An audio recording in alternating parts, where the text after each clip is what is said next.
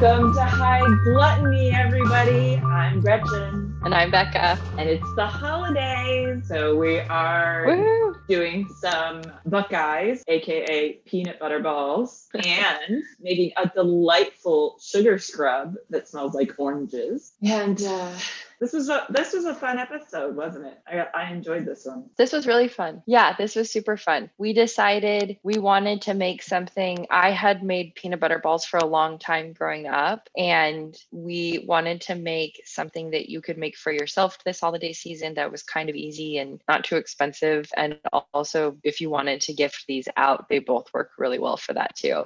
And they were both so fucking delicious. I could not stop eating the peanut butter balls. And I do this every time I have them. I will like eat them until I get sick and then do it again the next day. And I just did that until they were gone. And I could not stop. Good for you. I'm still working on mine because I ended up with 72. Oh my God. Okay. We have to talk about this. Actually, I thought I was like, is it was it 72? It's in the 70s. I definitely ended up with at least twice as many as you were supposed to be able to get out of it. Wow. And and it's still a bit of a mystery to me how that happened. we're gonna have to do some sleuthing it out as we talk mm-hmm. through this intro. The Buckeye recipes, we found quite a few that were very similar and two that we sort of settled on. We couldn't remember which one exactly we pulled the recipe from because they were both so similar. But one is from All Recipes and the other one is from blog.herrealtors.com. So we'll post those on the website. I can't believe it. It took me a while when we were doing the herrealtors.com one to realize that there were there are variations under that one as well. So like I hadn't noticed that they they'd actually done that recipe. Then got went okay, you could do this with it and make it into this and do this. Uh, Lots of suggestions. lots yeah, it was a good resource. Yeah, really easy, very fun. We did uh, talk a lot. Well, maybe not a lot. We talked some about the tempering of the chocolate, but I don't. Turns out I was less up to snuff on that than I thought. Although I'm sure I didn't claim to be some great chocolate tempering genius or anything, but I came to discover that number one, I did it wrong because I did end up with a bloom, as they call it, on my chocolate. I have some pictures of that that I'll, we'll we'll post. Because then I also made chocolate somewhere around that time with a caramel center, and made those dip those in milk chocolate, not realizing that I was also doing the milk chocolate tempering wrong. it, the, the process is the same about across the types of chocolate. Yeah, I, I did it wrong. So I basically did two version, two of the different ways that you can do it, but I smashed them together to make one way that does not work.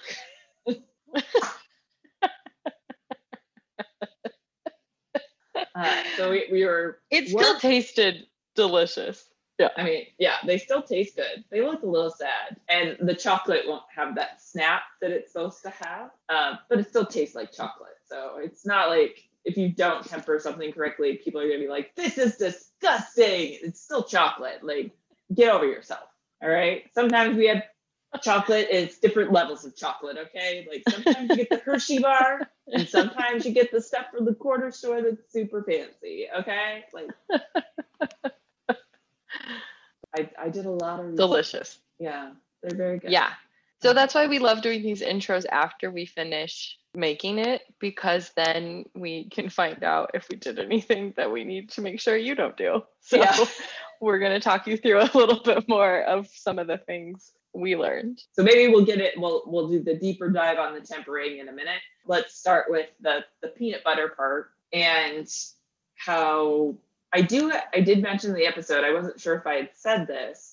I knew I said it to you later, but I did in fact say it in the episode as well. That I was wondering if the additional volume came from the fact that I did make a little alteration to the recipe because I am always doing mad Gretchenist experiments and decided to use caramel the caramelized uh, sugar granulated caramel as we also like to call it as part of the sweetener for it um, because that that works it's supposed to work the same as sugar now I, I actually have to say i have now found two places where this sugar may not work. Part of why I think the sugar did not work with the Buckeyes is that in order to get a really soft finish, like like that sort of nice truffly finish instead of like a grainy finish, the carrot it needed to be ground down to a fine powder. And i just don't have the equipment to do that. My food processor isn't good enough to make it into a powdered granulated caramel.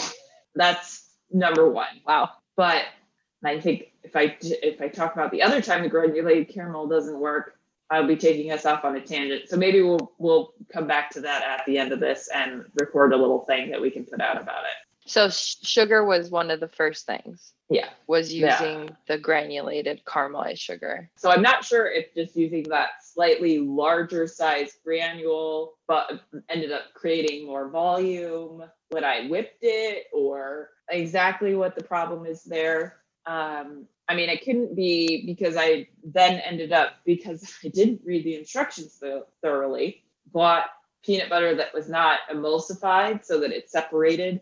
Like you get that oil that comes out of the, the peanut butter if you get that like not completely emulsified stuff. So I had not read in one of the recipes they they did mention that you needed that sort um, because mine ended up being a little bit oily. So I did try and add a little bit of cornstarch into it uh, to try and bring the oiliness down, which sort of worked. But I only added a couple like teaspoons worth into the mix. So I don't think that would have added enough extra volume for an additional 30 balls of peanut butter. It's mind boggling. like I ju- I don't know. I don't know if it's because like because I was like I don't know they're an inch across unless like whoever is writing they should be an inch across has a totally different idea of what an inch looks like than I do. But I mean that that's about an inch. Like this is an inch. that is the one thing that my like work has given me is a really good sense of size. This is an inch, right? So just just be aware that you could end up with exactly 30 like the recipe says or you could end up with 70 something because who knows why Uh, I think I had like 35 or something, 37 maybe, something like that. being me i tried to be fancy and buy some like valencia peanut peanut butter. And then came to find out like when i was doing research for this episode because i was like i don't i don't know that much about peanut butter. So i found out that peanut butter in its current form was actually invented in 1890 either in st louis missouri or battle creek michigan which is where kellogg's comes from. So i'm not sure if that's related. Could be. Cool. the book wasn't specific. And it's made by roasting or bringing the peanut. It just said bringing the peanuts up to an internal temp of 300 degrees. I was like, who's going around with the tiny thermometer, making sure that all the peanuts are 300 degrees? but there you go. And then you blanch the nuts to take off the skins, which is just dunking them into boiling water real quick, or even steaming them. They might may even just steam them now versus actually putting them in boiling water. And that the how they prevent the oil separation is they add in a uh, hydrogenated shortening, basically. So the palm oil that's typically found in a lot of peanut butter basically introduces a nice stable crystal. And this actually relates to the chocolate tempering because it's sort of a similar thing where the fat is a fat, a crystalline form of fat that then prevents the natural peanut fat oils from separating from the solid. So it basically just like enhances the Hmm. crystalline structure of the peanut fat. Cool. Sort, sort of how Wait, it so so you so you bring it up to 300 degrees, blanch it briefly, remove the skins, and then what do you do with it? and then you grind it with salt and sugar. Grind it, salt and sugar, and then And then you'd add that adding little- a hydrogenated shortening. yeah, Okay. at the end. It's three three to five percent. So it's a relatively small amount of the peanut butter. But you know, we're all like, no preservatives, no weird chemically induced things in our peanut butter. Turns out, like those things those things affect what you do, your end product. Wish I'd read the instructions fully. and then also wasn't a pretentious fuck and decided to use dark chocolate instead of the semi-sweet chocolate as prescribed. Although that was less of an issue. That's so interesting about that Kellogg's being from like it's either from Missouri or from the same place that Kellogg's is from. There wasn't a lot of explanation. Uh, I mean, this is a you know a fairly intensive book on a wide berth of subjects. So I'm like, wait, tell me, tell me why this is. But I'll have to look into that later. Yeah, more to come maybe. More to come on that. And that there are four types of peanuts that we typically use in the US.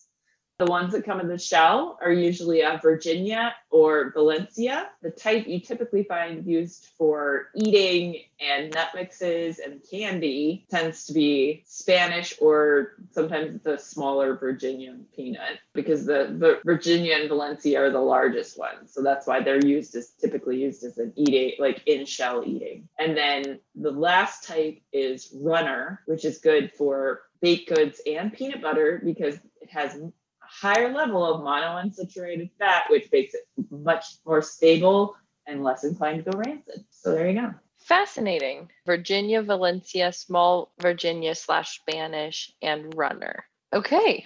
Four common types of peanuts in the US. Now we know that. So I see that you're drinking wine over there, Becca. Did you know that peanut Yes. butter is notoriously hard to pair with wine? No, tell me more. I don't Good know why. I tried. I actually don't know why that is, but you said I should mention it. I guess I could have looked at that in my book. Well, I guess we don't have to say why. I just think it's interesting. And then when I was thinking about it after you said that it is notoriously hard to pair with, that it really doesn't show up very often in paired things. And so it made Yeah. me think about it differently. any peanut butter dessert, it's going to be a little bit difficult. Although I think that one of the common pairings is typically pork, which would be kind of the only thing you could put with this. But haven't done a lot of research on that yet. We'd have to Mhm. So it was pretty smooth though. You just, yeah, you just kind of mix up the peanut butter with powdered sugar, vanilla, And and, then freeze it for a little bit. Butter, right? Butter, all the favorite things. Mhm. Freeze it for a little bit and then dip it in chocolate. And this is probably a good time to talk a little bit more about tempering chocolate and what we did versus what you'd now recommend. Yeah. so uh, there are three primary ways that you temper chocolate. Number one, which is the the seeding method, where basically you melt it over a double boiler. Hang on. Let me rewind a little bit. Let's talk about why. Why we temper before we get into how to temper. Um, Okay. So a little bit further, a little bit further back. Let's talk about the structure of chocolate. so Okay. make All the way back. confectionery chocolate, you are taking cocoa solids, cocoa butter, and sugar typically are the main component. You said cocoa solids? Yes. Okay. For a second, I heard salads. I just don't, I didn't think you said salads, so I just wanted to double check you weren't saying cocoa salads. Like hell or high water now. Hell or high water and cocoa salads. We're starting a line of products. We're selling water and cocoa salads. Oh dear. Find it on the website. Yep. The the better your chocolate, the less other things it has in it. That's why like dark chocolate is generally considered like the, the high end stuff, and then you get down to like your milk chocolates and Hershey's, which are down over here somewhere. Although And Hershey white would- chocolate, which, isn't chocolate, right. which eh, it's, chocolate isn't chocolate. I don't know. I don't know. And if we really wanted to throw another thing in there, we could start talking about ruby chocolate. But I am new to ruby chocolate, although they are using it all the time on the Great, Great British Baking Show. Now I'm we're going to do a chocolate episode, I guess. yeah, we are gonna have to. I think we're going to have to because I was like, as soon as I started reading into this, I was like, we're gonna have to spend a lot of time talking about chocolate at some point because there's so much to it. Here's something interesting to know. So when you see chocolate that's labeled like 70% chocolate, that means it's 70% cocoa solids and cocoa butter together make up 70% of what you're holding in your hand. And then the other 30% is sugar. Milk chocolate, you're adding some sort of form of milk. I watched a great video earlier today on uh, Sugar Geek. Sugar, Sugar Geek Show. Show. She has a great video about tempering because I, I read all about last night and I was like, I could use a couple of the resources. And so I was doing a little more research. Anyway, so you take basically, she took blocks and was like, you when you have good chocolate, you're like, your fats and your cocoa solids and your sugar are all kind of all in order. The sugar is less of a complicating factor in this. It's really all about the cocoa solids and the cocoa butter because I feel like the sugar has very little involvement in the process because it's really just about getting the, the fat to go the way you want it. The reason you temper chocolate is to make sure that your fat crystals align themselves in a very specific order that gives you a nice snap. It gets a nice sheen. But as we said earlier, if you can't get it to temper, who fucking cares? Because it's still chocolate. Because it tastes so good. Yeah. It tastes just as good. Texture might be not great, but whatever. Yeah. So you have three main methods of doing this. You can use a double boiler and then you take one of two routes. You're either going the route of seeding, which means you take into your melted chocolate, you add not melted chocolate because the, the not melted chocolate is organized. And so you're putting that in helps cool down and also present basically a model for your chocolate to pattern itself out. So like it helps bring everything back into alignment in the right way. And then the other method has to do with a lot of stirring and then a, a lot more like temperature variation because you basically have three temperatures you have to hit when you're doing it that way. So you have to you have your melting temperature, which is dark chocolate with what which was what I was using when we did this. You have to get it between 113 and 122 to, to fully melt. Um, and that's that because you got more cocoa solids to even than cocoa butter, but cocoa butter is still winner. Um, then you have to cool it all the way down to between 82 to 84 degrees. And then warm it back up slightly to 88 to 90 degrees. So this method is super complicated. Um, and, th- and it's the method that you see people when they're doing it like on a marble block, which is they usually do that for like fudge and stuff, but like you could also use a marble block to temper your chocolate. And it's like they swirl it all out and then they bring it all back together. And, you know, so that's what they're kind of trying to do with that. So, yeah, so I, I wouldn't recommend that as your method. I think most of the time I've done either the seeding method or the microwave method. But in our recipe, when we did it, I tried to smash those two together because I thought that was the proper thing to do. Now, it's not totally raw, but if you do it in the microwave and you have the cool fucking temperature telling spatula that this woman has on the Sugar Geek show, you literally can just melt your your chocolate in the microwave and you literally just have to get it to 95 degrees where it melts. And then it's it's basically you're not taking it out of temper. So you if you can hit it to that 95 degrees where it's just melted, you don't really have to do all the other mucking about with the tempering. It's still in temper. You haven't really disrupted the, the structure of the chocolate. And so that's like way easier, which is so that's what I was trying to do. Um, she was saying that if you're trying to do a lot of chocolate, it's not the best method because microwave it'll heat everything up too much. But it really comes down to having a thermometer where, because even if you double boiler, you theoretically could just take it down to 95 degrees 95. and stop. But um, a double boiler is going to be produce more heat, so typically it's going to send it way up above where you need it to be before um, before you could catch it at that exact 95 so that's why it's not really the best way to do it um, now you can temper using the microwave by melting the fuck out of your chocolate and then seeding it which is what i tried to do but i did it wrong like and i i wasn't aware of what i was really doing so it's always an option to melt things in the microwave. That's always an option. Not Right. always the most proper way to do things. Now, I did come across a recipe, I think it was Kenji Lopez had done. I'll have to make sure I look it up again, where he he did it using a sous vide, which I was like, probably could do. Like, and so yeah, you can you can su- use your sous vide to temper your chocolate. Like basically, just putting it into a 95 degree water bath until it's completely melted, and then taking it out and using it. So Does that that that makes sense to me in terms of getting it to that exact temperature? yeah, But then I feel like once you take it out of the bag and put it into like a glass bowl or something, it's probably gonna it won't hold at 95 for a while, right? So then do you like put it in the microwave if you need to melt it more or like what do you do with it after that first sous vide? Um, so I'm sort of wondering.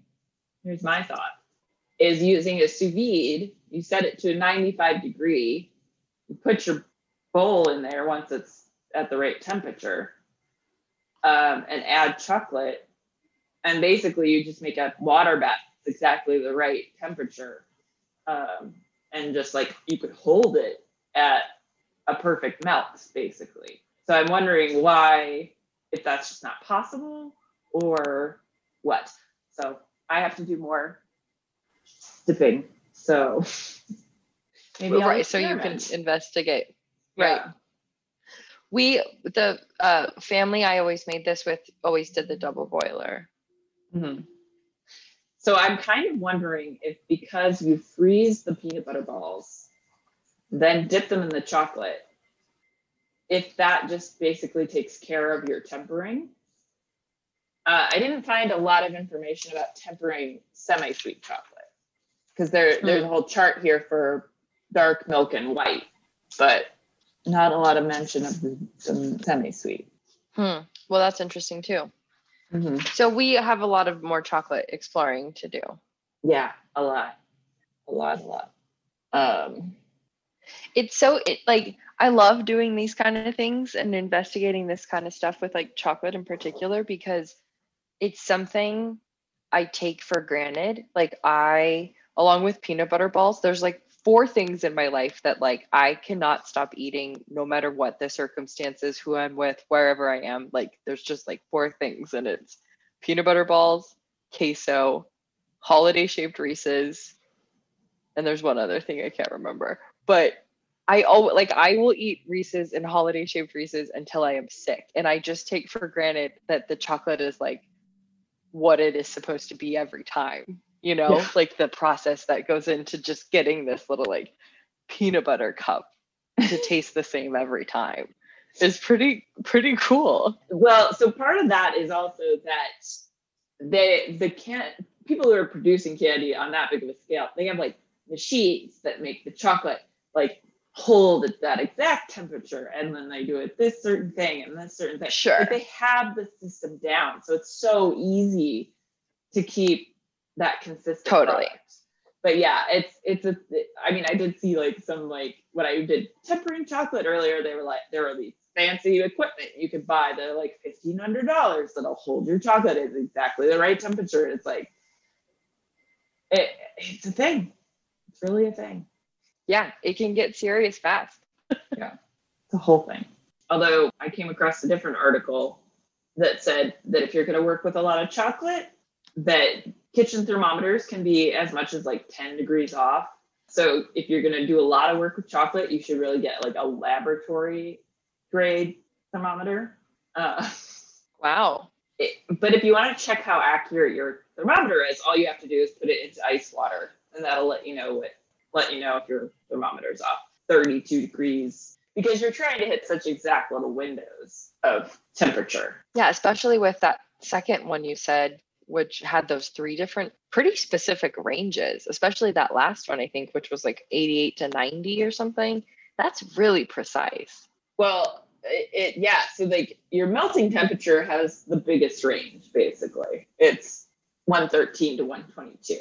Then your cooling temperature, you're trying to hit it. It's basically two degrees because cooling to 82 or 80 between 82 and 84, basically 83. You want 83, but that's a range. 83. And then your your tempering range is then yeah the exact same thing where you want to basically hit 89 degrees. It's very specific, but yeah, like that Yeah, cool. It's very cool specific. spatula with the thermometer in it, it sounds like a really good idea. I bought a really cheap one at one point. It was little, and the one she had had a really long handle, and like so that you could see the ther- thermometer gauge part. Like it was like in a hole in the center. Like that's the coolest fucking thing. Like I needed that for the caramels I made.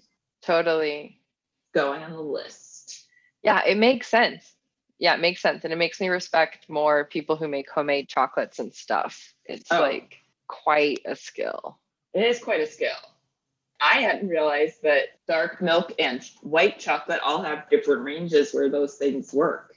Uh, white chocolate is actually the most exact because you have to hit it melts at 104. You got to cool it to 74 to 76 degrees, and then 80 to 82 is where it tempers. So much lower heat. Interesting. Here is what white chocolate is. White chocolate is the chocolateless chocolate because it contains no cocoa part- particles whatsoever. So therefore, it has little to no chocolate flavor. White chocolate was invented in 1930 and is a mixture for uh, a mixturified. I made a new word, everybody. Mixturified. Mixturified. That's a combination of mix. It's mixture and purified. It's a mixture of purified, usually deodorized cocoa butter, milk solids, and sugar. Uh, does offer a valuable decorative contrast to ordinary chocolate. Really chocolate. It's just cocoa butter. but you want to know what? I don't I, like it at all. I saw the fucking coolest thing on the Great British Bake Off this season. One of the guys But caramelized his white chocolate. So he basically made like a chocolate butter caramel almost, which I'm now desperate to try and do because I was like, that's so fucking cool. sounds fun. yeah. So I'm definitely like, I need to do that. And everybody's using ruby chocolate. And I'm like, I don't even know what this is. I need to try this. I don't understand. but it's very More to come.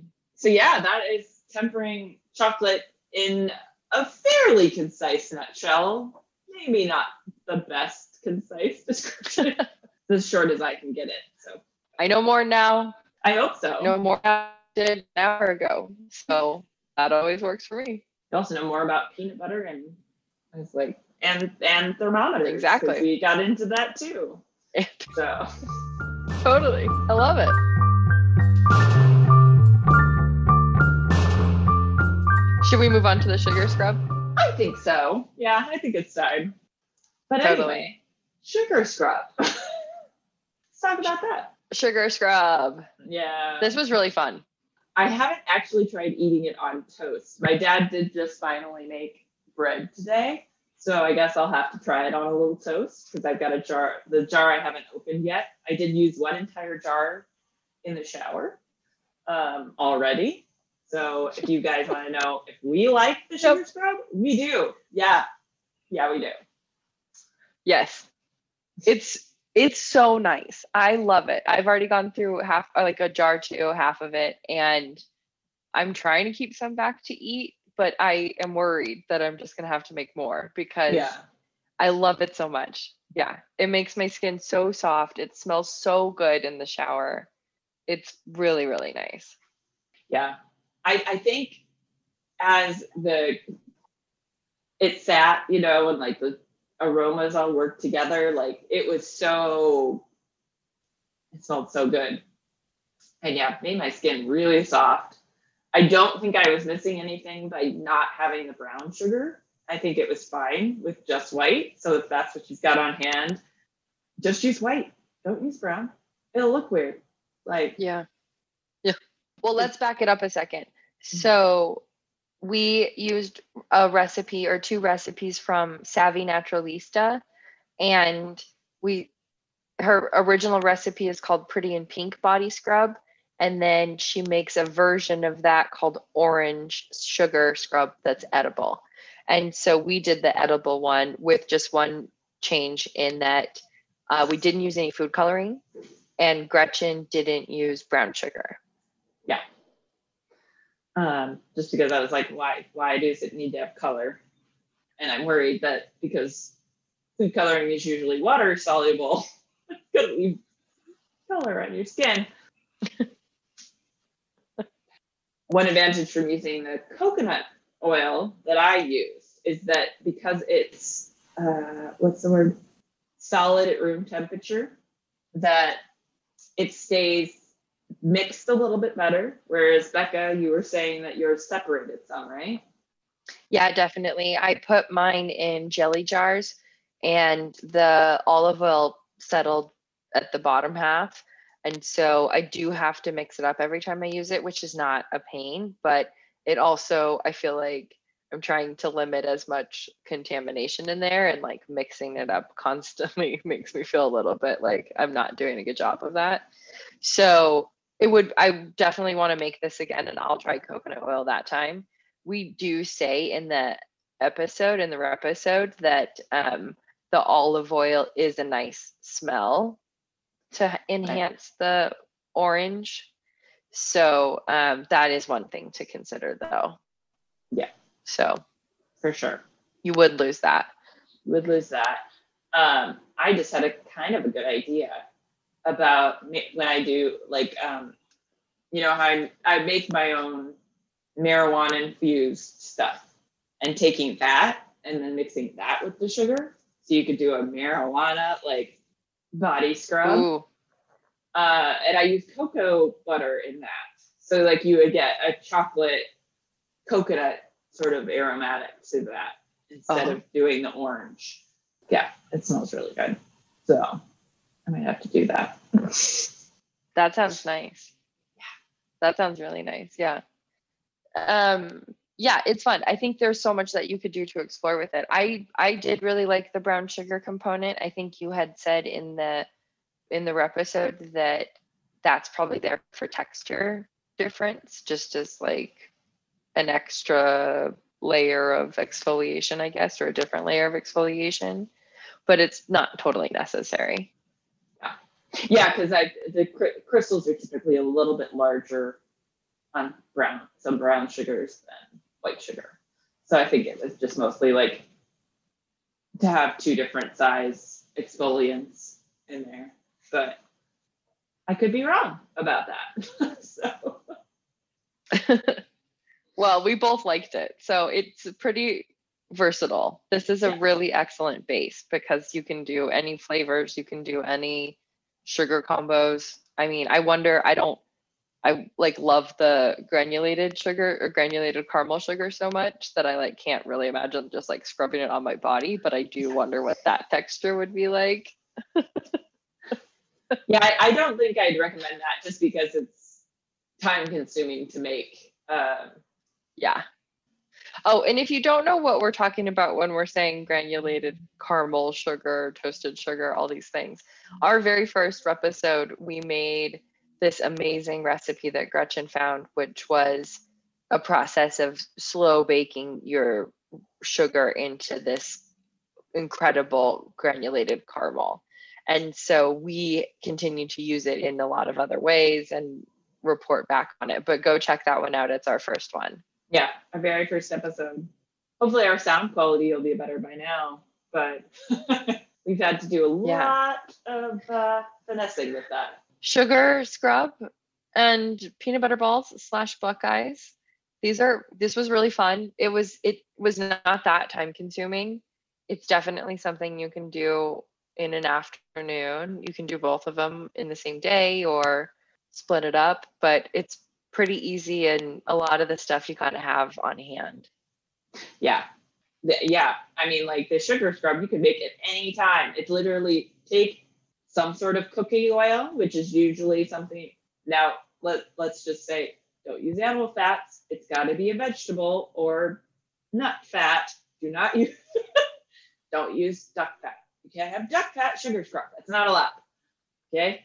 Um, mostly because your skin will just be like, what the fuck? You're just smearing duck fat on me. Why are you doing this? And be very angry with you. Don't do it. So, uh, but I mean, it's basically any kind of oil you want and mix some sugar into it and then something that smells good. And then you're good to go. So, super easy. super easy super fun super delicious what we really loved about it too was that it's edible so we will Yeah. report back once we've both been able to actually use it as a food Yeah. But- but um so far as a sugar scrub or as a as a scrub, body scrub. It's been phenomenal. And it tastes good. But I wash my face with it and I'm like, oh my God, this is so good. I'm like, this tastes so good. I'm not worried about it getting in my mouth, which isn't the same for all other scrubs. I'd be a little cautious about putting it on your face, but I don't know. Really? I worry about the sugar part of it. Maybe it's not really a problem. I'm not sure. I'll I'll uh, have to do some research, I guess.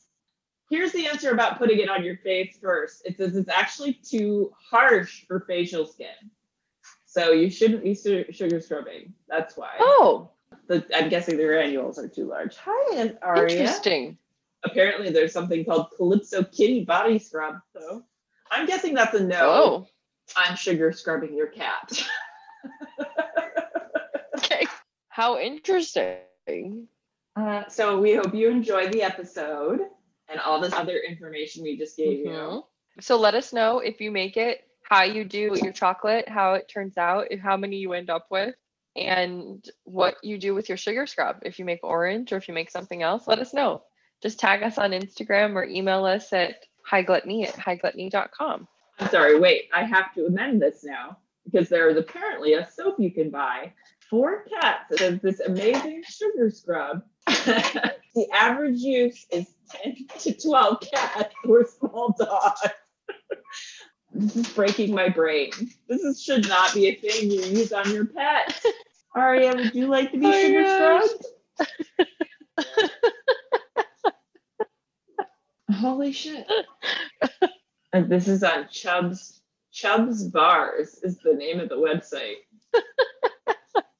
Check us out on Instagram, on the website highgluttony.com. We'll have all the recipes that we referenced and then all of our tips. And um, YouTube, we'll ha- we have videos this time. We're going to be sharing some uh, walkthrough videos. Enjoy. Bye bye. Have fun. Have fun. Bye. Bye.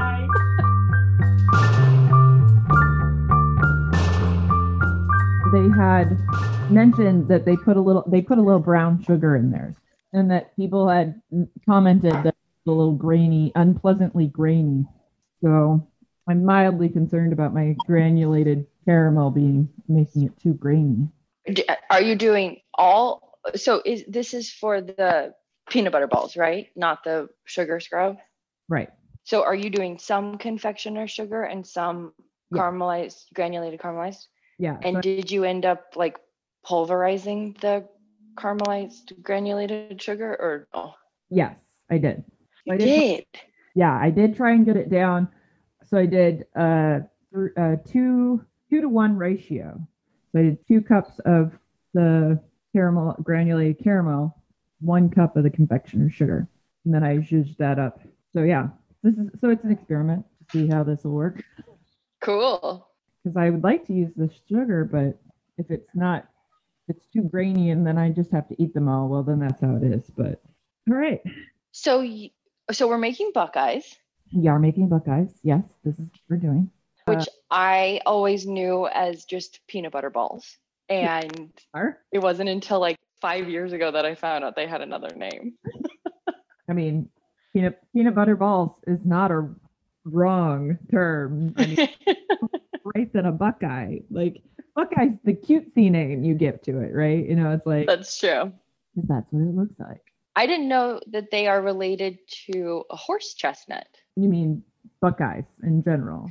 Right. Yeah. Sorry. So I saw on this recipe, we're I'm reading off of all recipes, and it's uh, real buckeyes are nuts that grow on trees and are related to the horse chestnut.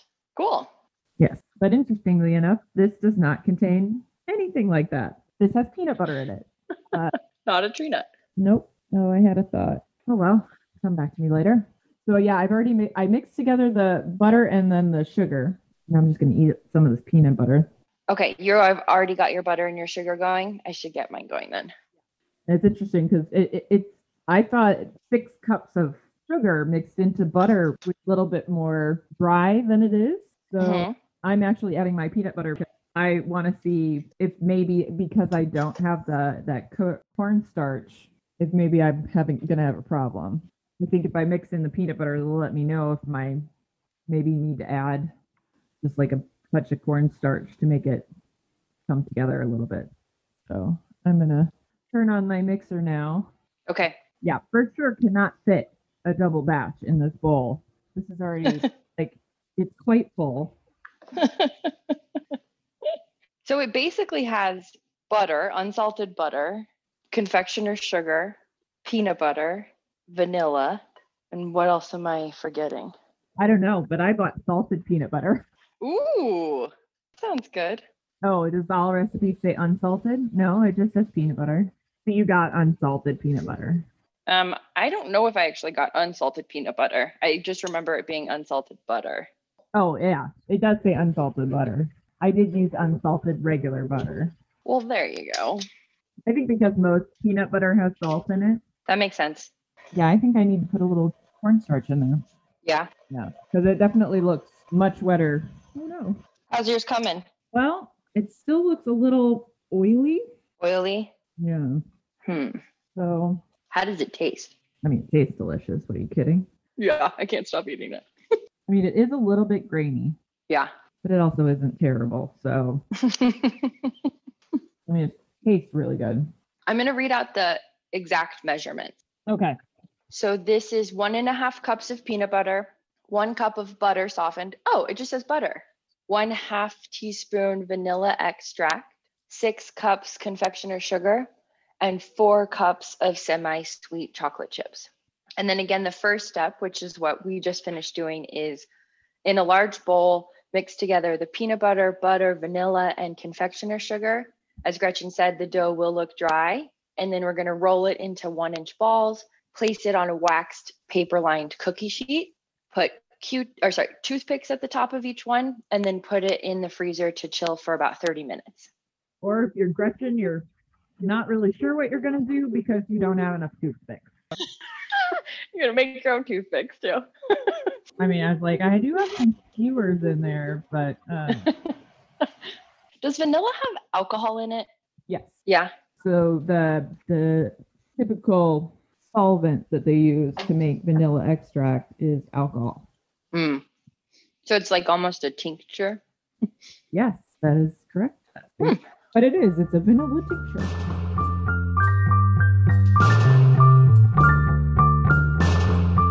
We just decided for the next couple of weeks, we're going to kind of focus on some holiday kind of items or items that Gretchen and I have made around this time of year in the past. I'm excited about the next couple of weeks leading up to our New Year's release. no, it's gonna be good. God, I don't even know why I thought I should do this. All I want to do is eat this stuff now. Oh man, I get to use my portion scoop. What is this? Oh well, this is essential for anybody that needs to make precision scoop. If I can find it. And since I usually engage in some artist, some form of candy making or something at least once a year that involves making a certain size. So this is what it is. Oh, like a um, melon baller kind of thing.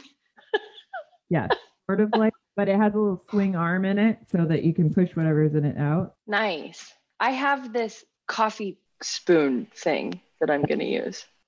we went to the dispensary this morning. Oh, oh man. I know, it's been a long day. Did you get anything fun? Yeah, we got all new stuff. We got um, mostly hybrid indica dominant, but we did get some sativa dominant hybrid. But let's see, we got a new one I hadn't heard of before, which is nine pound Larry. And then we got Skywalker OG. Yeah. Super excited about that. And then what were the other two? I'll have to look them up. But yeah, it was fun. So how's it going? Your parents are there? They are. They're here. Yeah. My mom helped me out with my board today. Oh, let's see it. You're gonna love this. I have to take a picture of it for at least for the blog. Ooh. And we even have our little dog with reindeer horns on there to spice things up for the holiday. I love it. And grids and everything. Oh, I've been working on my magnetic tape and everything. I love it. So what are you smoking? Have you smoked yet? I did. I did. I had. I was able to get more of those uh, Leun or Leilun pen Ooh. Uh-huh. finally. So I'm having the desert gold. And of course, I had some brilliant ideas today. So it was very exciting. Have you had this kind before of theirs, the desert gold? Yeah. Okay. And that I like said it was really good for like doing the show. But I was going to have some pineapple haze in a few minutes.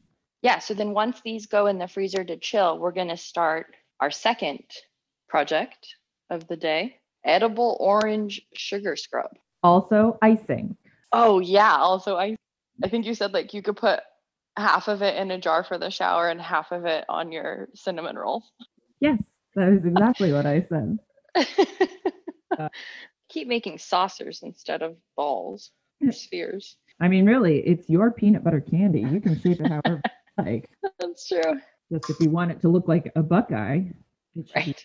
we're just gonna go. I was trying experimenting with smaller, smaller scoop, but uh, they're too small. I think gonna have to eat those. Gonna have to eat them. It's the only option. So did I did I tell you the story about like how who I made these with every year? My dad did not like Christmas, and it was a fight every year about whether or not we were going to get a Christmas tree or how we would celebrate it. Because I think I've mentioned before they're like very Christian, and so my dad was like, "We're not doing justice to what the holiday's about and all this stuff." So I would just leave and go to my friend's house who like their whole her whole family loved Christmas. And so they had all these like traditions and they'd go they'd sing carols on Christmas Eve and stay up until midnight and play all these games and make peanut butter balls. And so I'd go do that with her family and that became like part of my Christmas tradition. Yeah. So it's it- it's part of your. It is part of your Christmas tradition. Yeah, exactly. Did your family make like a candy or a sweet this time of year? Uh, we usually just did cookies. You know, Mm, mhm. Since I'm going to be doing this for a while, clearly. Yeah. So I I had a I feel really dumb, and I know I not like every time I discover something new because I had never thought about measuring something that's like a powdery substance on a towel, so that like if you you know so that you could easily clean up from Oh, and I was like, I can't believe I just thought of that. that's brilliant. Kind of thought of that before, but actually I think well because I have a roll uh, one of the that roll pad hmm typically that's one of the things I use to try and contain some of my mess. But not everyone has one of those. right. And Towel says domestic AF. I'm roasting a leg of lamb. So I'm doing it for seven and a half hours. wow.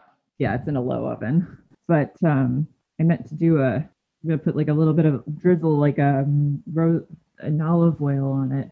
I meant to start doing that and I hadn't done that yet. So What are you serving the lamb with? I'm gonna cook some artichokes and some. I bought a ton of green beans today at the store, so I think I'm gonna end up cooking some green beans too. Mm, I- I haven't had a fresh artichoke in a while. I just have to hear about it through you. I will tell you about my divine artichoke experience. Divine artichoke. Divine artichoke. They are a beautiful vegetable. Yes, they are a vegetable. Yeah, yeah. I don't know why I paused for a second. Like maybe not a vegetable. Not a fruit, a plant. Because I, was like, is it a plant? Wait, I forgot what we were talking about. What are we talking about? Artichokes. Artichokes. Yes, they're plants. Sorry. like, what are we talking about right now? What are words?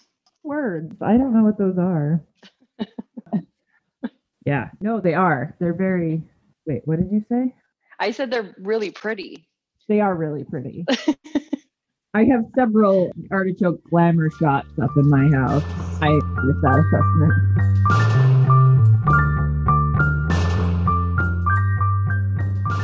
Does it say anywhere about how many balls you're supposed to have? Uh, I think it was said three dozen. Three dozen. Yeah. Okay. But I'm gonna have way more than that. Okay. Oh, 30 portions. 30. Okay. How much are you? How big is wait? One inch balls. Oh, never mind. Okay. Mine are over an inch, and I'm still getting going to get way more than 30 pieces. Interesting. Oh, balls. so I had another good, like, stoner thought today with something that I would find useful because I kept trying to measure my sugar by using a half cup measure, but that I keep losing count. And I was thinking about those Drakester, like, toothpicks we saw the other day where they'd like taken the little Christmas trees and glued them onto a skewer. Uh huh. And I was like, oh, you could make like counting sticks with little things stuck on the end so that you could just like, if you, were, and you'd have like a little count thing, Oh, an abacus. that's a good idea. that. Yeah, yeah, yeah. But So I have 28. you have, oh. So far I have 24. I'm on my way to 36 Okay. and I'm going to blow past that by a few miles, I think. Okay. now I'm really confused as to how yours, like how why, how why do I have so much? Like why don't you have more than I do or the same amount as I do? Didn't we just make the same amount of dough? How are you done so quick? I don't know. I don't, this is all very weird to me too, because I'm never done before you. I'm outraged. I'm just outraged by this. Like How are we going to solve this? I don't know because I'm going to I am going to be here doing this for a while. I gotta finish up this. I'll have at least 48 on this little sheet pan that I've got going right now. Wow. I still had to make some more room in my freezer. I'm just rolling, rolling, rolling, rolling. This makes zero sense to me unless my six cups of partially powdered sugar makes that much of a difference. You mean because you did like more granulated than Yeah. powdered? Yeah. I can't figure out what else it could be. Although when we made our caramelized sugar the first time, when we made it one time, everybody, and then the audio wasn't great. So we recorded it again. And when I made it that first time, I swear it like doubled in volume from what I put into what I had for the next couple of months, like or weeks or whatever. But I was like, I don't know how I have so much all of a sudden. Yeah, I don't, I don't get it. Um, now I'm just like in, they're increasing in size steadily because I'm like otherwise I'm like an hour. I gotta go find someplace to put it in the freezer. So did you put your toothpicks in yours? Did you actually get toothpicks? I do, I have toothpicks, but I um, haven't put them in yet. Did you already put yours in the freezer? No, because you put the toothpicks in and then put it in the freezer. I just thought you'd put them in the freezer. Oh no, sorry. I just was making room to make sure I could fit them with the toothpicks in. Oh, right. I don't have that problem. Having no toothpicks, I don't have that problem. So good news is, is that I have chocolate dipping tools. So at least I should be okay. Yeah, Gretchen will always find a way. I will. Come hell or high water. I will. She is determined. Well, I guess we'll just have to keep in company until I'm done doing this. Not a problem. So we're at 48 so far. I guess double this recipe. Yeah, you ended up doubling it. I don't know. I don't understand. The cornstarch wouldn't have made a difference, right? Not Because I significantly. no, like there's no that's not gonna generate the volume that you had. Right. So I'm thinking it must be the the sugar hmm making the difference here. Probably would have been smart to like sieve it a little bit. Is it important to sieve your sugar? Well, powdered sugar. It depends. On, it depends. So something like this, where you're just like beating it into your fat, not, Mhm. it's not really going to matter. When like you haven't really done anything that required sifting yet on the on the show. Um, So like usually when you're sifting things, you're either trying to incorporate air into the ingredients. So like that's when you're sifting like cake flour and things like that. You're trying to actually a get any lumps out. So like that's your main goal.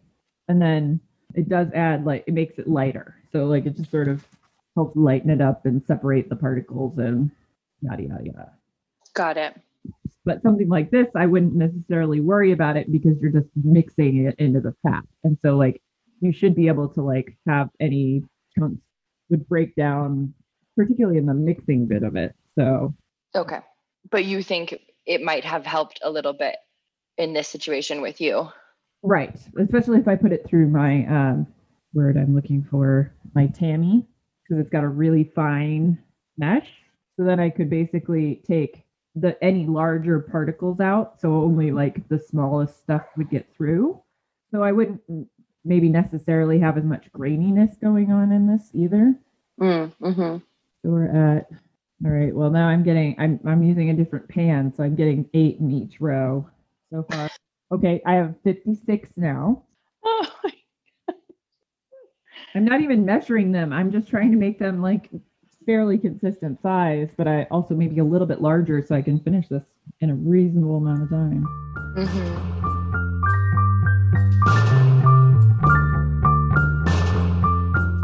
We could talk about peanut butter. Such as like why does Jiffy not require any stirring and why other nut butters do? Although I'm not a hundred percent sure I know the difference. I guess yeah, because it because these recipes say it's important not to use like a peanut butter that can like naturally separate.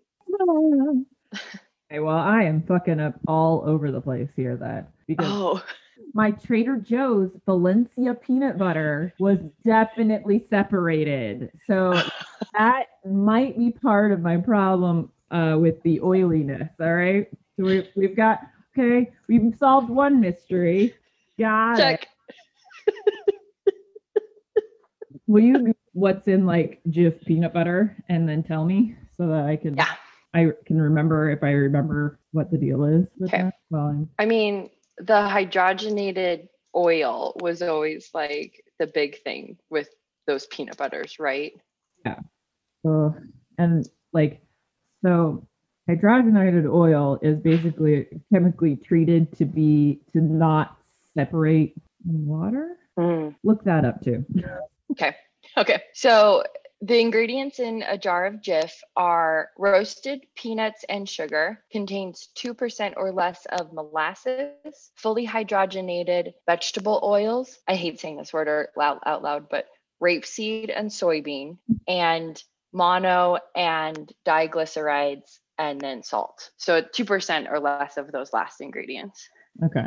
So that's that's where you you your emulsifiers are because that's basically the difference between having something like my Trader Joe's peanut butter, which has an oil layer on the top, and your Jif because they are basically chemically stabilized. Um, so I'm sure that might be making some have it has some effect on what I'm doing over here. But that just goes to show you like a small how even a small thing can affect a much larger part of your recipe. Uh, right.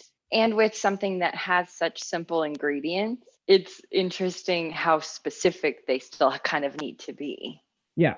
So it would have been great had I just bought Jif peanut butter when I was at the store or something. like but no, I was like, I like Trader Joe's peanut butter. So I'm going to buy peanut butter at Trader Joe's. So I can't find an exact thing about what hydrogenated oil and water is, but this says basically from healthline.com that food companies began using hydrogenated oil to help increase shelf life and save costs. Hydrogenation is a process in which a liquid unsaturated fat is turned into a solid fat by adding hydrogen. During this manufactured partially hy- during this manufactured partially hydrogenated processing, a type of fat called trans fat is made. Ah, okay. Oh, that's where. All right. It says it results in a higher melting point, higher solid fat contents, and a longer shelf life without rancidity.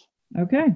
Yeah, that makes sense. So yeah, that's basically your your emulsifying agent that the hydrogenated oil is like it basically works as like sort of a, a binding of for lack of a better term. Sure. Well, so the peanut butter I got though is not Jif. It has palm oil instead, and it was pre-mixed. Well, that's nice. Yeah.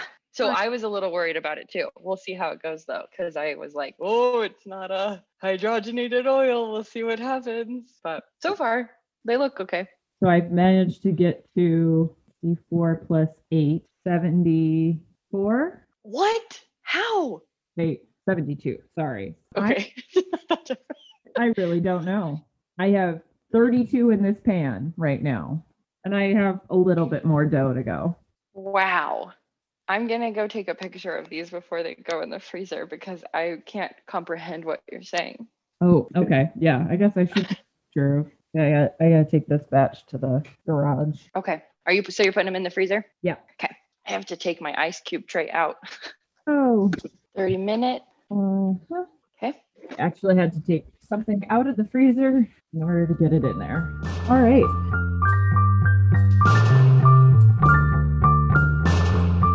So I'm gonna make a half measure of this body scrub, and I'm only using white sugar because I don't think I have any brown sugar. Okay. So before I do that, I'm gonna go get my pipe and the my pineapple haze. I'll be right back. Okay. I will do the same.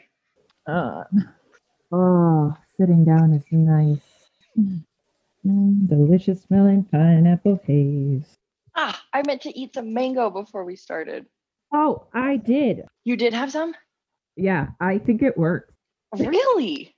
That's so exciting. Yeah, I bought four packs of dried mango. Well, they're so good. I, yeah, that's part of it. Oh, one of the other strains that we got was Slimer OG. I'm sorry. Slimer? Yeah, like from the Ghostbusters. Oh, Slimer? S L I M E R? Yeah, That's kind of hilarious. I know. And I was purchasing everything from this older woman, and she was like, Is it slime? And I was like, Well, the website says Slimer. And she was like, Like the Ghostbusters? And I was like, You're, it's not my website. I don't like, I'm just telling you what I can see. And you said an older woman? Yeah. That's funny. So that's what I'm smoking right now. nice. You got a lot going on with the peanut butter and the lamb chop. I mean, uh, is it chops or Like a lamb. loin? Leg, that's right. Leg. Leg. Oh, you know, I wouldn't know who I was if I wasn't making things complicated, remember? Good point. nice thing is I cleared up a couple of storage containers by uh, using up the last of that sugar. Perfect. I think the next is fairly simple. So I didn't realize that the recipe wasn't the recipe we focused on doesn't isn't using coconut oil, it's using olive oil. So I think I'm going to use coconut oil still. Awesome. And as you can see by my ingredient board up here, I have orange blossom water, Mm. No real water. uh, it actually has propylene glycol, alcohol, orange oil, and natural flavors. I Uh, see. it's 45% alcohol. Wow. The only thing I could find was non alcoholic orange flavor, and it's mostly sunflower oil. See, and I was thinking that I could even take like some coconut oil and like zest some orange into the coconut oil and just let it cook for a little bit to like get the oil out, then strain the actual orange pieces out because that's where you're gonna like find the pieces bits that might go bad more at least a lot more quickly. Um, because the oil can go bad, but that's gonna take a lot longer. I I see. but then I remembered I have this in the cupboard because I forgot to look for orange flavoring earlier, which was, I guess, good because I have this and this should work. So, Yeah, perfect. Are you going to do food coloring? Wait, should we read through what the ingredients are? So, so we're using a recipe from Savvy Naturalista, and it's a homemade sugar scrub. She has like, we're using her orange version, which is based on her pretty in pink version. I think it's her. I don't know. I'm just assuming it's her from Naturalista. But um, her original recipe for the pink scrub is one cup light brown sugar, one cup white sugar, one half cup olive oil. And then with the orange one, you add two tablespoons of orange peel, one tablespoon of orange extract, and 10 food coloring drops of orange. oh, so it still gets zest in it too. I see. It does. Yeah. But Gretchen's doing coconut oil instead and orange blossom water instead of extract. right. Right. And and wait, sorry. So are you doing food coloring? No, I I will not be doing food coloring. Okay. I've been debating because when Gretchen and I were talking about this idea, Gretchen said, Will it make your body turn that color? And so now I'm kind of nervous and I'm kind of like, I don't know if I want to put the food coloring in. I don't want to. I don't want to. Okay. even though I am the person that uses overtone and doesn't use gloves. So my colors are always like some like shade of purple or blue or something. So Okay, I'm not gonna do it then. yeah, I I was like, man, no, that's completely. I don't I don't need that. Why risk it? I'm I'm drinking some bourbon and it's in a mason jar. And the pre-measured olive oil for this recipe is in a mason jar. And I keep trying to grab the olive oil, which wouldn't be terrible, but would be different. Not what you're really looking for at the moment. so really, I've simplified mine down to just the sugar, the oil, and and I'm doing a half batch because I was I'm curious to see how long it lasts. Mm-hmm. Although I have a feeling I'll use it we go bad. what I'll use it for, there are no guarantees. right. It may end up on toast. That sounds good. I pray maybe maybe pineapple haze is not hitting with me today. Mm. So I am doing brown sugar and white sugar. And so the instructions are to mix the sugars together, then add the olive oil, and then the.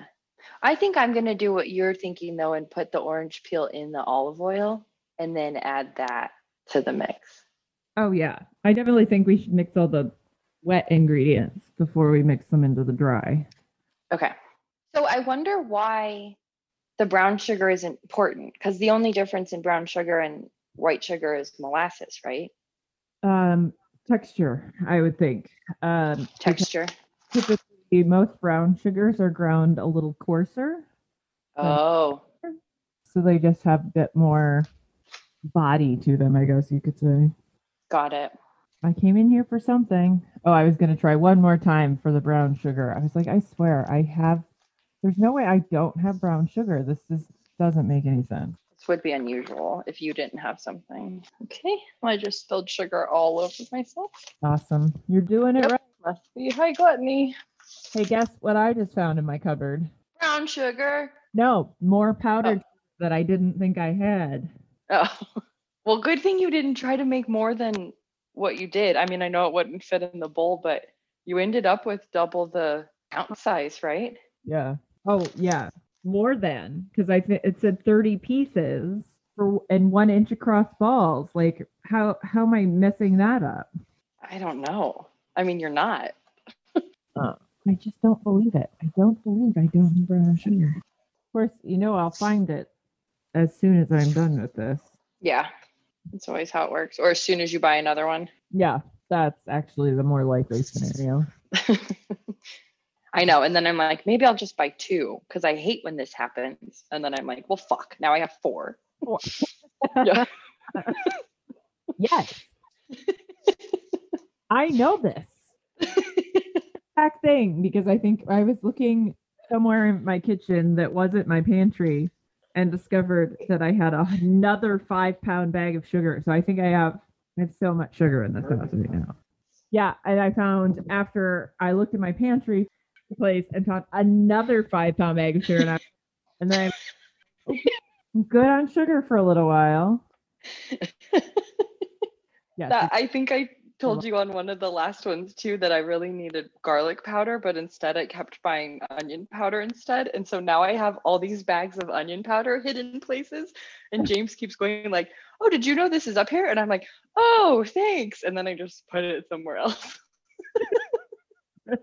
That's what happens with a lot of my herbs too. Yeah. You know, it's hard sometimes to keep inventory and smoke. Well, this is my brilliant counting stick idea. You mm-hmm. find mm-hmm. you okay? I go with my counting sticks, and I've been envisioning because now I'm decided that this is like something I'm definitely doing. Having you have your two two little containers attached to each other, and you put your all your sticks in one side, and then as you count, you can put them into the second container, and that way, if you're spraying in multiple locations, you can count like that. Yep. As I said, abacus would also be an effective tool for this. So Right. really smells like lamb in here. All right, Mm. something. I was doing something. All right, stay together. Apparently now I'm hyper for some reason. Guinness? The Guin- uh, maybe it is. Must be. Must be the Guinness. The the Guinness mango pineapple haze combo. Apparently hyperactivity. Yeah. Tropical and Irish equals hyper. equals hyper. So I'm going to be a bit of a rebel, and I'm putting all my wet stuff together. Oh, I need. That's what I keep going for. I keep going to go get an orange because I bought oranges. oh, it's a deep red orange. Oh, Pretty. well, I don't know what it looks like on the inside yet, but it is kind of. It is definitely has a blush on it. It's cute. It almost looks like a like a pink lady apple color or something. It does really look like my orange is blushing. yeah. you have a shy little orange. It's a challenge. Are you what kind of are you using a microplane for this or I've got my fancy microplane that has its own thing attached to to hold stuff. what? So I don't know how accurate the measurements are because it does have measures on the back, but I don't think they're very accurate. So I don't use Hmm. them. I just use it as a to catch things. Got it. We need two tablespoons. You're doing half. It def- this definitely smells a bit like a grapefruit. Interesting. How far down can you grate on an orange or, you know, t- of the peel? I mean, the lighter the color, the more bitter you're gonna get. I see. I ba- I basically like barely took off the outside of this one. Ooh. Okay. I'm gonna put some cloves in this orange. Yeah, I am. In it? Yeah. Have you ever done that? Uh-uh. Oh. Well, Tell me more. let me introduce you to one of the easiest, most Christmassy things you can do. Okay. This thing you didn't know you needed in your life. Let me tell you. Uh-huh. I don't know why we've always done this in my family. I'll have to see. It's sort of a British thing, Okay. I think, but you just take like whole cloves and push them into the skin of the orange, and you let them. They like you can keep them around like they kind of just dry out. Mm-hmm. Although this does end up being kind of painful for me. It gets Oh, to push those in. yeah. Do you want to do a lot? Are you kind of trying to like cover the whole orange? Yeah, so like last year I did with where I just like put like a line or two down like on quarters, and then I've done some where I've like made like little swirly patterns on them. Mm, cool. I've definitely like completely covered an orange before. Of course. Since we're deciding to talk about weird Christmassy things right now, Hera, Yeah. like there's definitely like the pointier cloves are much easier to do this with. Um, They're like little tacks or something, like Yeah. pin cushions. this is just one of the, my favorite smells in the whole wide world. Cool. I sometimes will just put like like quarter an apple or Mhm. two and throw them in some water with some cinnamon sticks and nutmeg Oh, and just let it simmer throughout the day and just keep adding water and let that smell kind of permeate the house. Oh, my timer's going off for the well, for the balls. peanut butter balls. Yeah. Well, leaving them in the freezer a little longer won't hurt them. Um, yeah. Okay. I didn't quite get two tablespoons, but I have only one orange. All right. Well, I didn't put a ton in mine. Anyway, so that's what I'm going to be doing later. Okay, so then you so you put the so you put push the cloves into the skin and then you said you kind of let them dry out for a little while Yeah, they just kind of hang out and they like dehydrate. and then you use those. No, then Oh, you know, I just put them in the rest uh, the compost. It's just, just Mm. kind of a fun, nice smelling thing. oh, that sounds great. I want to do it. You have inedible oranges or something, would be a good way to use it. Uh, use one. Oh, Orange peel smells so good. And it's important to have citrus in the wintertime. yes. Another good tip. Oh, and as you said in our our caramelized sugar episode, that um toasting that sugar, caramelizing that sugar makes your house smell amazing during Right. the holiday time. Yeah. I think I'm gonna have to make some more tomorrow. I need to make some more of that. I need to make some ginger beer. Yeah. I got a lot on my list for tomorrow. I also have been wanting to make the Detroit style pizza Again, we will release that episode someday. some point. Yeah. It's really oh, it's so fucking good. So our orange peel is grated. I put mine in my oil. Okay, I'll follow suit. So this peel isn't gonna like spoil or anything. So that's where there's a bit of a, a toss up. I think this person's sort of anticipating that you'll use it before it'll go bad. Got Uh, it. So that's kind of why I was like thinking earlier when I wasn't sure if I had something, if I cooked the peel, kill off any bacteria it might be introducing. I mean, it may not be a bad idea to throw it in the microwave for a second and zap it. I might do that. Okay, I'll do it Jill. How long are you gonna do it for? Well, I have 14 seconds left on my my cycle, so I'm just gonna go with that because I don't really want to heat it too long. 14 seconds Yeah, at high temperature. yeah. Okay.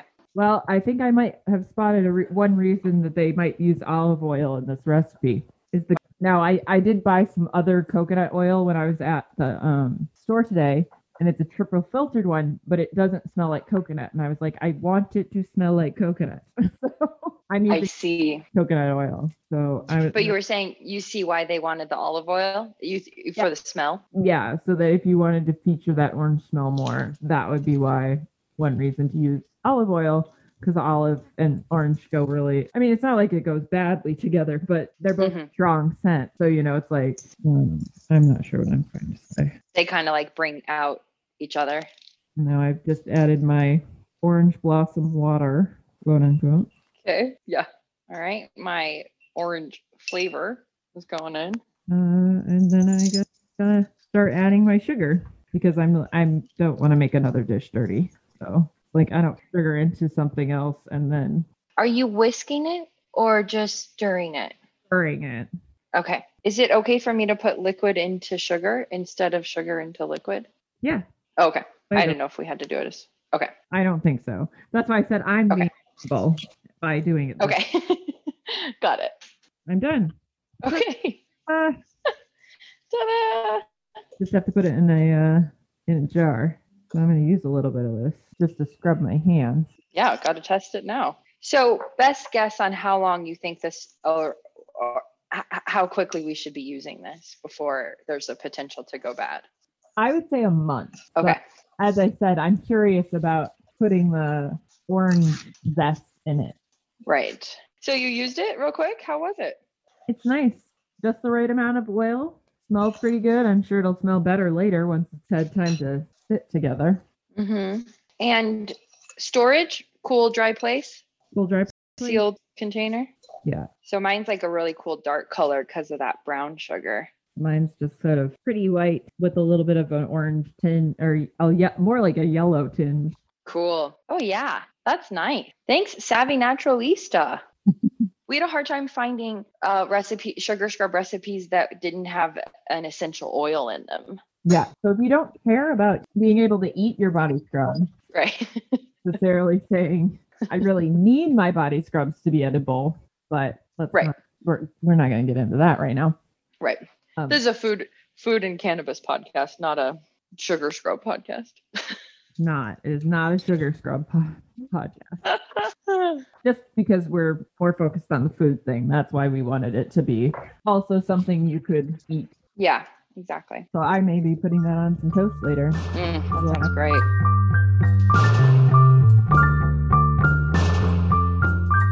Do you have a glass bowl that you could melt your chocolate in? Or do you- Yeah, okay, great. I have a big one. Okay. I wonder if I should do a smaller one though. Will that fit in your microwave? In the microwave? Yes. Awesome. Great. We're in business. So we're not gonna do double boiler kind of thing? No, not if we can, mm, if microwave better No. okay, great. because it's faster. All right. So, um, hold back three quarters of a cup of your chips. Your, or do, do you have dark chocolate or semi sweet? Semi-sweet. Okay. One moment, please. Okay. And it's four cups. So if we didn't totally say the next step after we get the peanut butter balls out of the freezer, melt the chocolate, dip them in the chocolate. Pretty Sure. easy. I want you to hold back about three quarters of a cup of the chocolate chips because we're gonna uh, temper the chocolate. We're gonna melt most of it. Okay. And then add some back in to bring the temperature down a little more quickly. I'm gonna start my chocolate off for about 30. Probably gonna go in 30 second bursts. Okay. Did you already get your peanut butter balls out of the freezer? Or are they still in there? No, they're still in there because this is gonna take a minute and they're not Okay. big, so I want cold. Okay. So did does the kind of chocolate make a difference in the amount you want to hold back? No, I was actually checking to see if you if there was some for some reason that you wouldn't need to temper semi-sweet chocolate, but uh it said yes. Oh, I see. Okay. You're doing full heat in the microwave, 100% or like the highest level?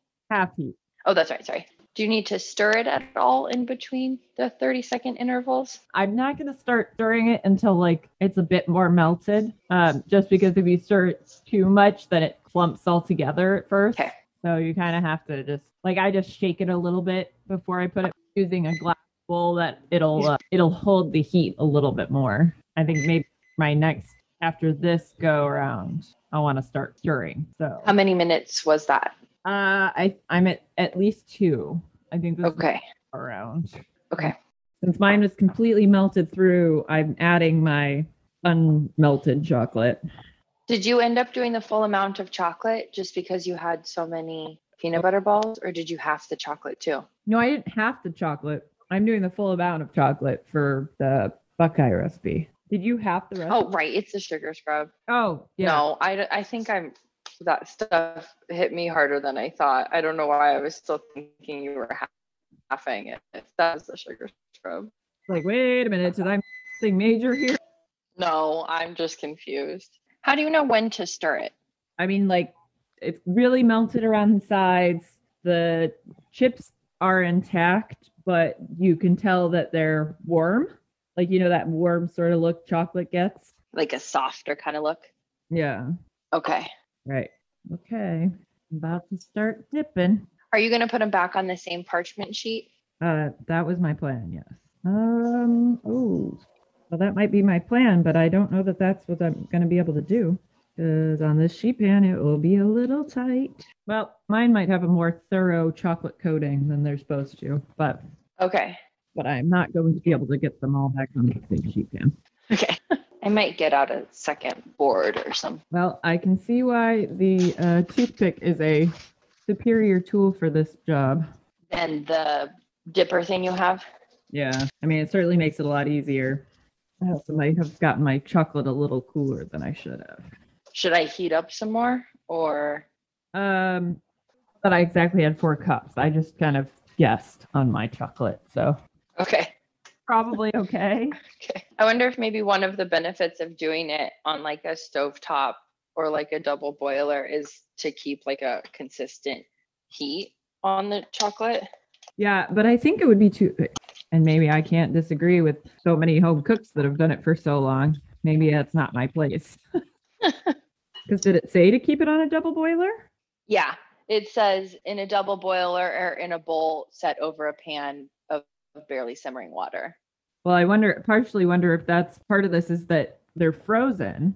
So the chocolate cools a lot faster. So you run less risk of that, of the chocolate breaking. hmm When you say breaking, what does that mean? So the the fat will bloom out of the chocolate as it cools Okay. you have your chocolate tempered. I see. I think a couple of years ago, some of this the Christmas gifts I gave away might have had. I can't remember exactly what that was. Might have been had the chocolate break when I was doing it. So, I see. are you dipping yours yet? Not yet. I've been I just added my um Oh, not hot chip. Oh, I just want to eat them right. Now. Oh, oh, okay. I'm completely covering this one. All righty. All right, here we go. First try. Oh my god, one. so if I if I need to heat the chocolate up again, that's okay. Just do it again for just like 30 seconds. Yeah, yeah. It's just too too hot, too fast. You know. That makes sense. Cuz that's what the the breaking thing happens. Right. Okay. Should have done some some Harold McGee reading before today's episode, Ah, but uh, we can put it in the intro. yeah. That's why we do the intros later, everybody. We can tell you what you might need to know. yeah. After we listen and we're like, we didn't say any of the things that are important. Yeah, mostly it's more like to clarify this real quick. Yeah. So I'm gonna warm mine up again. Okay, I think I am too. What flavor is the caramelized sugar adding? I don't know. I don't know that I've had these enough to know. There you go. I can tell you they're delicious. and apparently that's it. They're delicious. Eh, they're so good. So lots of dipping. How many do you have left to do? Are you going to do them all tonight? Well, I don't think I, I have enough chocolate to do them all tonight, unfortunately. Might get my first tray of 48 done. That might be what I get done today. Yeah. I know I'm going to be tired after I'm done with this tray. Yeah, totally. How are your hands doing? Oh, they're all right. Ooh, one of my toothpicks broke. Oh no. I know. It's a little bit like making caramel apples. Yep. Basically. Be kind of fun to do some like crushed nuts or something. So I hadn't looked down further on that blog post that we, the realtor blog post. Uh huh. They like have all these different suggestions of like basically like coconut cookie ball whatevers and white Oh, dips. and- cool. Yeah. Because I was looking at it because it was like spice up that Buckeye recipe, and I was like, huh? And further Okay. article, I was like, oh, That's what they meant. got another one that's going totally covered in chocolate. I'm surprised at how clean I am considering I'm working with melted chocolate. but I also definitely can see where like being able to dip it in with a toothpick is going to get you round eye. Yeah, totally. Yeah, for the most part. I'm getting kind of low on my chocolate now, so the eye's getting bigger as I go. But um so what are you gonna make for Thanksgiving? Oh, uh, so I'm gonna get a duck. Gonna go pick it tomorrow. We're having macaroni and cheese because mom wants me to have macaroni and Mm. cheese. Yum. Then we're gonna do something with squash. uh, did I tell you at farmers market today? You got what? A black truffle at the farmers market. you did? hmm Oh, happy Thanksgiving to you. Yeah, I mean, not quite as nice as Paul's white truffle they brought last year, but you know, can't get that Still. in a row. Yeah. yeah. 2019 was very different. So yeah, so we're doing duck with some form of potatoes, probably mashed. Mm. Duck. I'm gonna make a cranberry tart that I did. Um, I first time doing a recipe test for Cooks Illustrated or America's Best Kitchen or something. Yeah, I'm getting low on chocolate. I might not even get all the way through my first first board of. Your first sheet. Well, that still you still made a lot then. Well, I also think because they're frozen, and I went through the effort of tempering the chocolate, they're getting maybe a bit of more of a coating than they normally would, a thicker coating. I see. I'm on my last one, and this one and the one before are starting to slip off their uh, toothpick. So just time. Tell you, I had a neighbor named Justin Time. No. Yeah, he was like a kid, and my dad used to always be like, "I can't believe they named him that. I just can't believe they named him that." It's particularly cool, you know, to name a kid that. Mm-hmm. Mm-hmm. Well, oh no. I was gonna say Sir Barristan's name at the shelter was just in time, but no, his was just in case. Oh, that's cute. Mm-hmm. Sir Barristan fits him well, though. Mm-hmm. Sorry, I'm helping myself to more. Yeah. How how can you not? Oh my god, I'm so excited. Good. I guess we got to take a picture, huh? I don't know if I really want to take a picture. Oh, They're messy. They're very, very, very messy. my stuff's usually pretty messy. How many uh, do you think you'll get through, or how many do you have left to? How much chocolate do you have left to get through? Oh, not very much. I have glimpses maybe. But no, I've just decided to go full chocolate robe because it's easier. There you go. So the recipe says to refrigerate until serving. My friend's family used to keep them in the freezer, and I never liked them frozen, so I would take them out and just let them sit out for a little while to get to room temperature and then eat them. Good for you. Uh, Thank you. I mean, I'm sure they just can't imagine they're bad either way. Mm. But you can also keep them in the freezer. You don't have to just keep them in the refrigerator. I say I might like mine better from the freezer because they'll be like little ice cream type things, you know, that peanut butter center. Mm-hmm. Mm-hmm. Oh, now I've gone back to making eyes because I forgot. Yeah, and in that case, that like thicker. Uh. Hmm. I was saying it in that case, the ex the chocolate layer is kind of nice. It's like a dip cone or something. What were you saying though? Oh, I'm I'm rolling. I'm just gonna roll one so that it has an eye on either side. Hmm. I'm I'm playing now. I'm just playing. Uh, Fun. I, yeah, I was like, oh, maybe I can get a few more out of this, and it's like, well, I think it might be, it might be at the end. Yeah, yeah. All right, there we go. There we go. Peanut butter balls or Buckeyes, as some people might know them, and orange edible sugar scrub. Yeah, because why pick a lane and stick with it when you can do two different things? Exactly. Mm. Ooh, that's nice. Yeah, I have some milk chocolate chips. Maybe I'll do two. Ooh, that could be good. hmm I may just put these in the fridge for now, and then once they're hardened up again, I could put them into a container and put them in the freezer. Also, I wanted to mention I tasted some of my sugar scrub with my Guinness. The Guinness really brought out the bitter in the orange of the sugar scrub. Not sure I'm really doing it any favors eating these peanut butter balls and then and then drinking the Guinness. Uh-huh. Not great. You got a lot of flavors going on. Oh yeah, probably too many. This bourbon's actually not that bad with either of them. It's not as good with the peanut butter, but it's kind of good with the sugar scrub. Well, peanut butter is like notoriously hard to pair with stuff for some reason. Really? A reason for that that I could find out by the internet. Uh, Mm-hmm. Maybe maybe by the intro we'll we'll know. we'll know.